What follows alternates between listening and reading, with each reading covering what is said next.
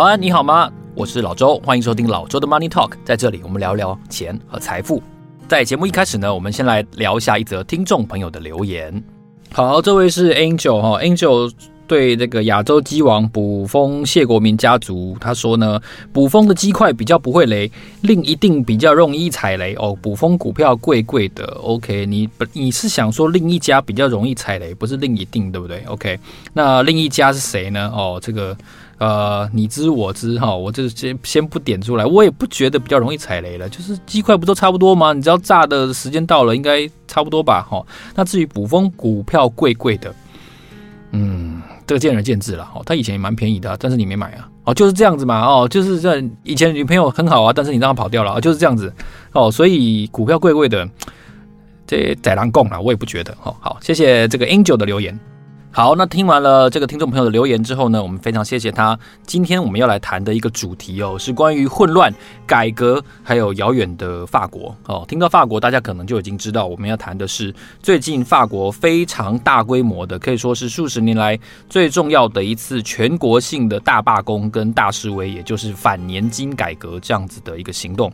这是一次呃不分产业、不分性别跟不分左右派，共同反对政府的一次大规模的行动。这是因为现任总统马克宏发起的一个年金改革所导致的。所以，我们今天的主题呢，就是法国发生什么事？为什么全国各界串联起来大示威？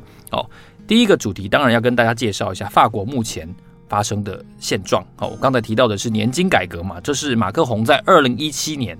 他的第一个任期里面就已经提出来要做的一件非常重要的事情。好，那但是因为在三年后就爆发了疫情，所以导致说他没有办法在第一个任期就执行这件事情哦，所以拖到了第二个任期来执行哦。这对他来说其实有好有坏哦，这个在后面分析。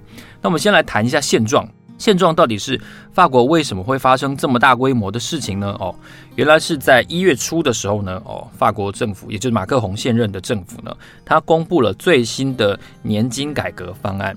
这个改革方案的大概的内容就是说到二零三零年的时候，也就是剩下六年多的时间哦，到二零三零年的时候呢，要把法国法定的退休年龄从目前规划的六十二岁。延长到六十四岁哦，多两年才能退休，而且它不是一次性的实施多两年这件事情，而是它是渐进式的。什么叫渐进式的呢？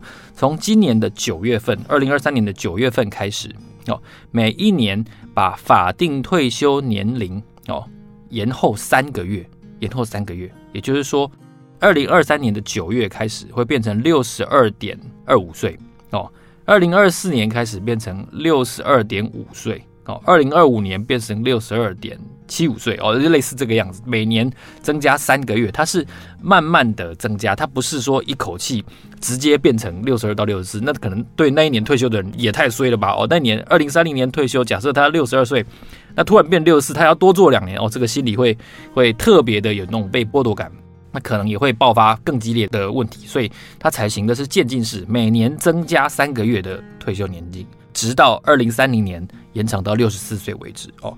另外一条年金改革方案的重点就是从二零二七年，也就是四年后哦，四年后只有工作满四十三年整个年度的法国国民哦，才能领取全额的退休金哦。这是主要的马克宏这次年金改革的两个最重要的方案。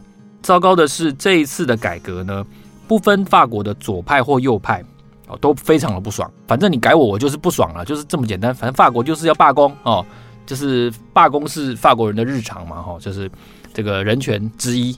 这一次不分左右派都极为反对这一次的具体的改革方案的出炉，哈。那从最大的两个主要的工会组织，包括了法国统一工会联盟 （FSU） 跟法国全国总工会 （CGT）。哦，这两个主要工会带头的全国各界呢，哦，就是说从从三月份十九号开始哦，发起大罢工。那法国在那一天就迎接了一个一个非常痛苦的一天哦。我看到有一些在法国生活的这个呃 KOL，他们就贴出了一些图片，像那个巴黎不打烊，我就看到他的图片说，他们家附近社区的这个街道的垃圾已经。两个礼拜没有人收了哦，就是街道两边的人行道上面全部都是那种非常大的那种黑色的塑胶袋，然后堆满了，就是堆积如山，呃，有点像是那个末日街头的那种场景哦，就是你或者说打 CS 的那种场景，就是哦很久以前，你看我步入我的年纪了，就是半失灵的状态的街头哦。那据说现在巴黎街头这样子黑色的大型的塑胶袋无人闻问的，因为清洁队也罢工嘛，哈。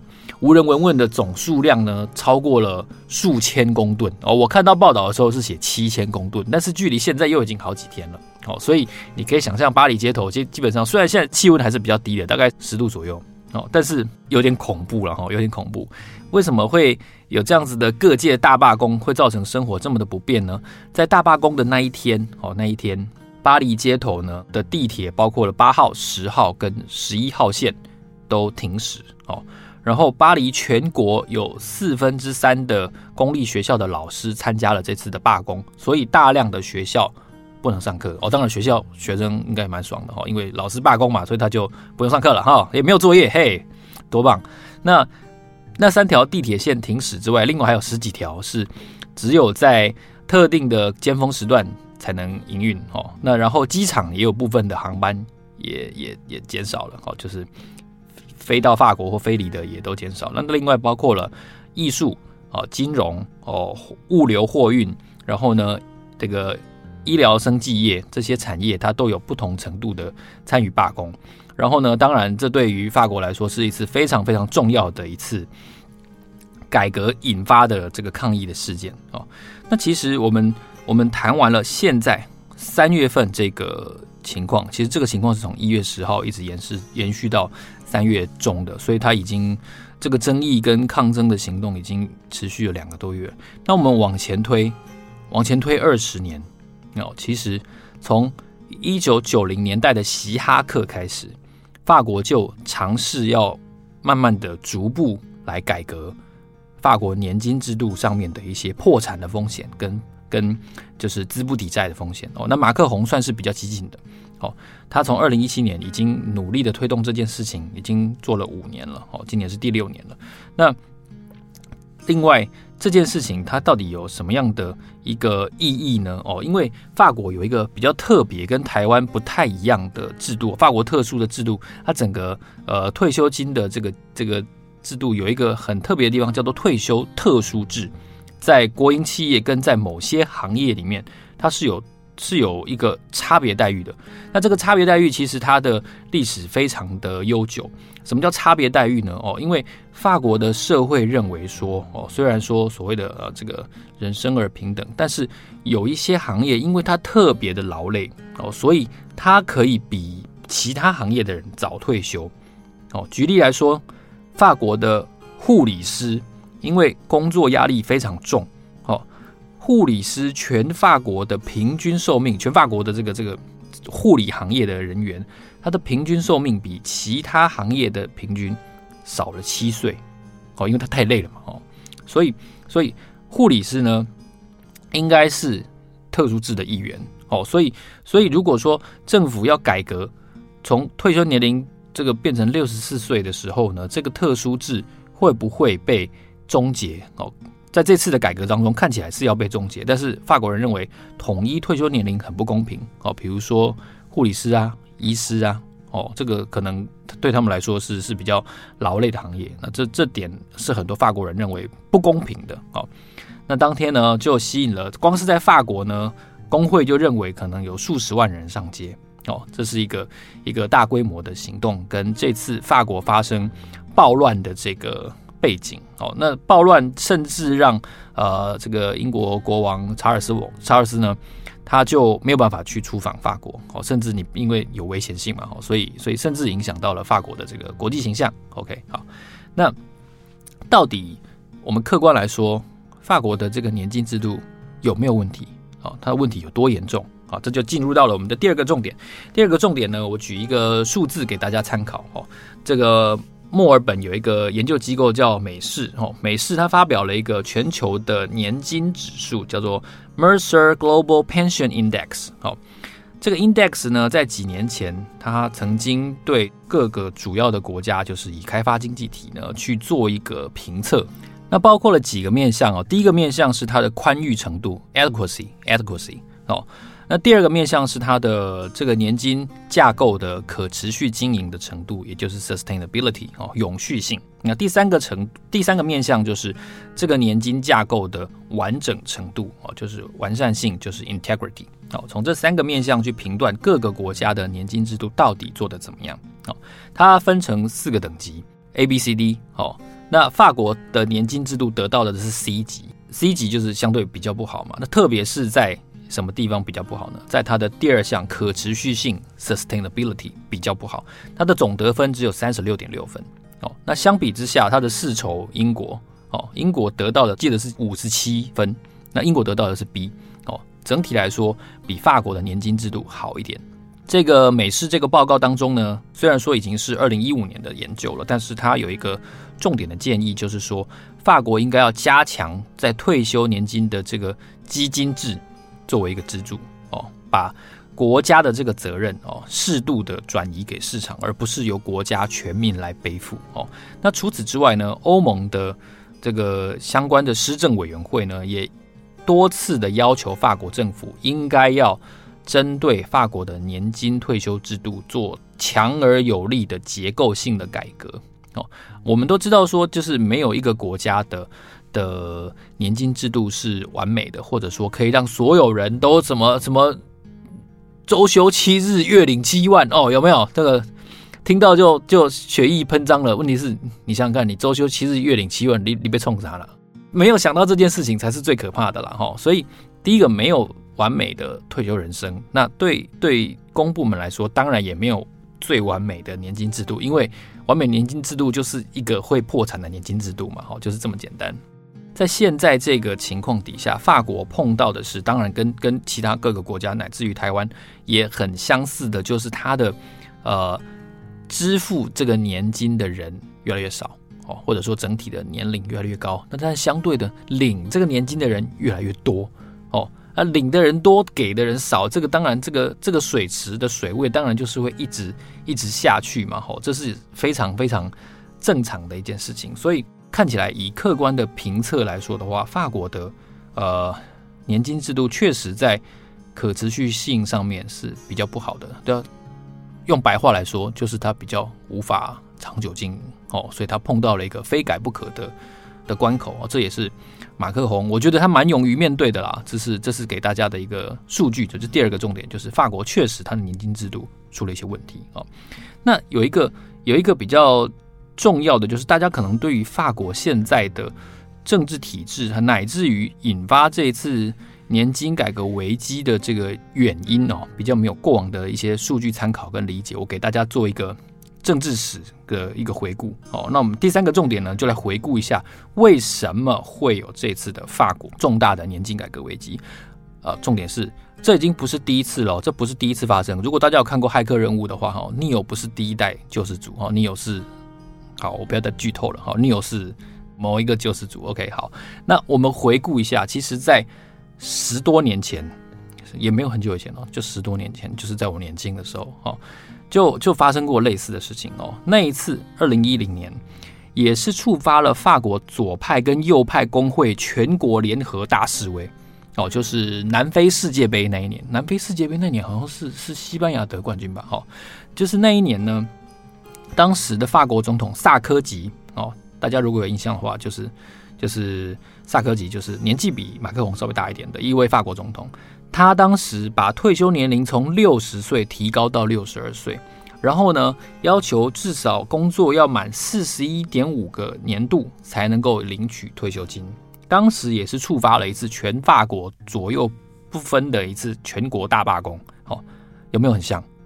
哦，有没有很像？非常像。哦。时隔不过十二三年，哦，当时是退休年龄从六十加变成六十二，要求你工作年度年资要满四十一点五年，哦，那这次是从六十二加加到六十四，然后呢，这个年资要从四十一点五变成四十三，哦，它是两次的这个时隔十年的一次大规模的延长就对了啦，哦，但是是可以说跨时代的，哦，那不同之处是什么呢？不同之处在于。当时的萨科吉虽然成功的把这个退休年龄这个年金改革案推推过了哦，但他代价是他没有办法连任，他做了一任而已哦。那可是这一次最大的不一样是，萨科吉是只有做一任，他在做完这任之后他就挂了哦，不是挂了，不是不是寿终正寝，就是说他政治生涯在总统这个位置上他就挂了。那可是马克宏哦，也可以说受到疫情所赐啦，就是顺利的把这件事情做到来到第二任才执行。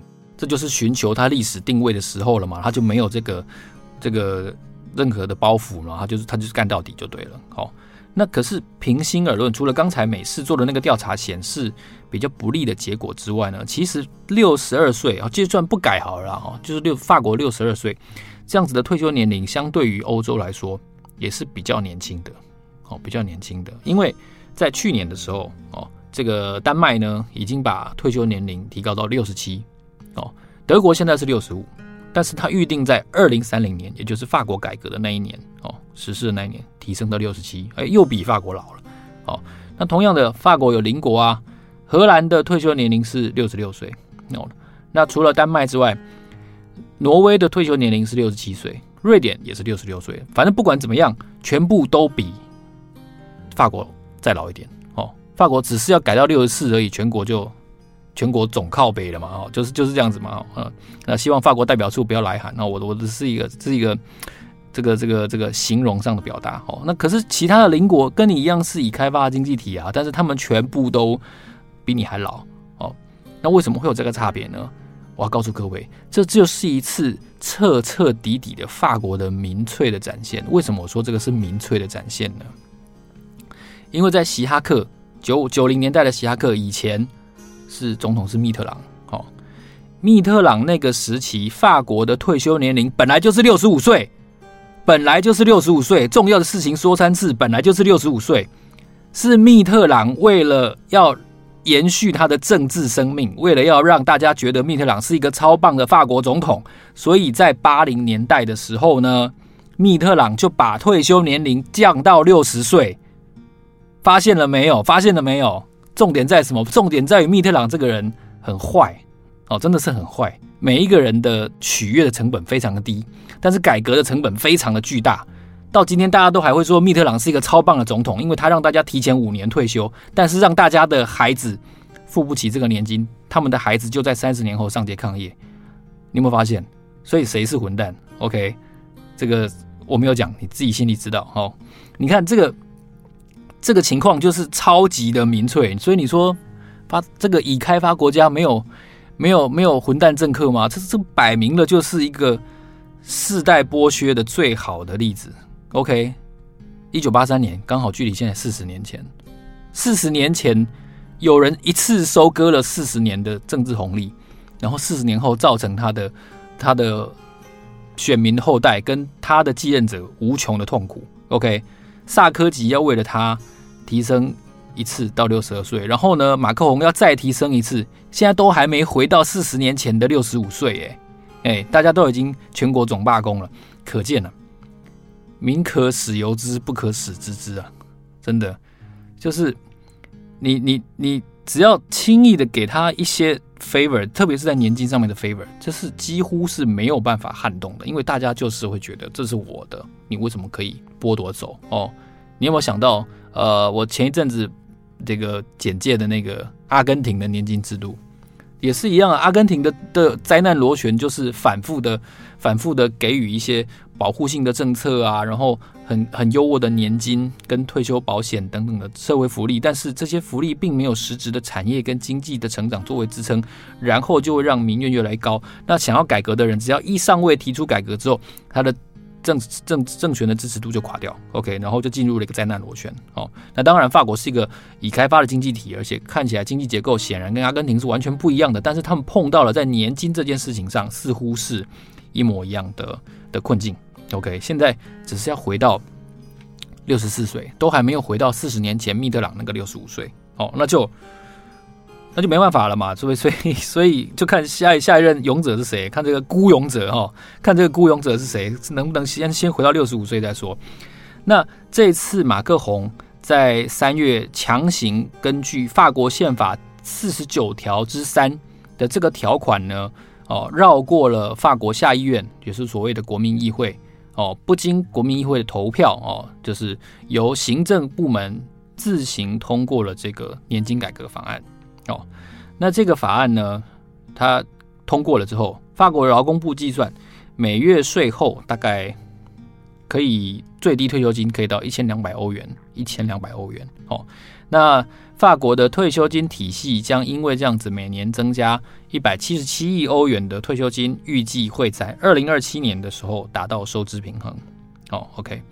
那从七零年代开始，其实过过去这五十年当中，法国已经做了非常多次的年金改革哦，包括了延长缴费年限哦。这是最后跟大家科稍微科普一下，法国做了哪些事情。延长缴费年限哦，提高缴费水准哦，然后呢，他们把把这个给付的这个这个比照基准提高哦，就是把退休金跟跟这个薪资成长脱钩，跟物价挂钩哦。因为过去这数十年间，除了最近这几年这一年多之外，其实物价相对是比较平稳的哦，就是实体的产品这件事情是比较平稳的。然后呢，他又延长法定退休年龄，然后同时他鼓励大家。延迟退休，然后呢，慢慢缩减那个提前退休的的门槛，把它那个门门槛提高哦。所以，所以在这种种的制度之下呢，我们看到了一件事情，我们稍微做一个总结哦。法国的国家体制，国家体制对于年金是比较介入比较深的哦，在年金的效率跟年金的公平这件事情上，法国选择更多的是公平。哦，看起来不是市场效率哦，因为相比之下，英国是比较市场效率的哦。当然，它可持续性比较好，但是英国就比较不公平哦。英国的的中下阶层的这个叫怎么讲？下流老人哦，其实我不太喜欢说这个词哦，但是它比较传神哦。英国就很多的这样子中下阶层的老年人们，他们过得不太好哦。那相比之下，法国呢比较公平。法国的公平的制度呢，因为他们有一次惨痛的教训，就是说在在金融海啸之后呢，他们原本的这个退休基金的制度呢就严重缩水，因为市场波动的关系哦。那所以退休者在在那一段时期，他们的权益是严重受损的哦。那所以跟跟台湾的这个什么新制劳退啊、旧制劳退这个概念不一样。台湾我们所说的新制劳退、劳保基金，然后旧制劳退，这个都是基金制的概念。基金制就是说，大家缴钱到这个水库里面，再透过这个水库去平均分摊给每一个需要领的人。哦，所以在在二战之后呢，法国推出的这个所谓的现收现付的这个制度呢，其实对法国人来说是一个很公平的的制度。什么叫实收实付制？就是现在在缴钱的人，平均的直接。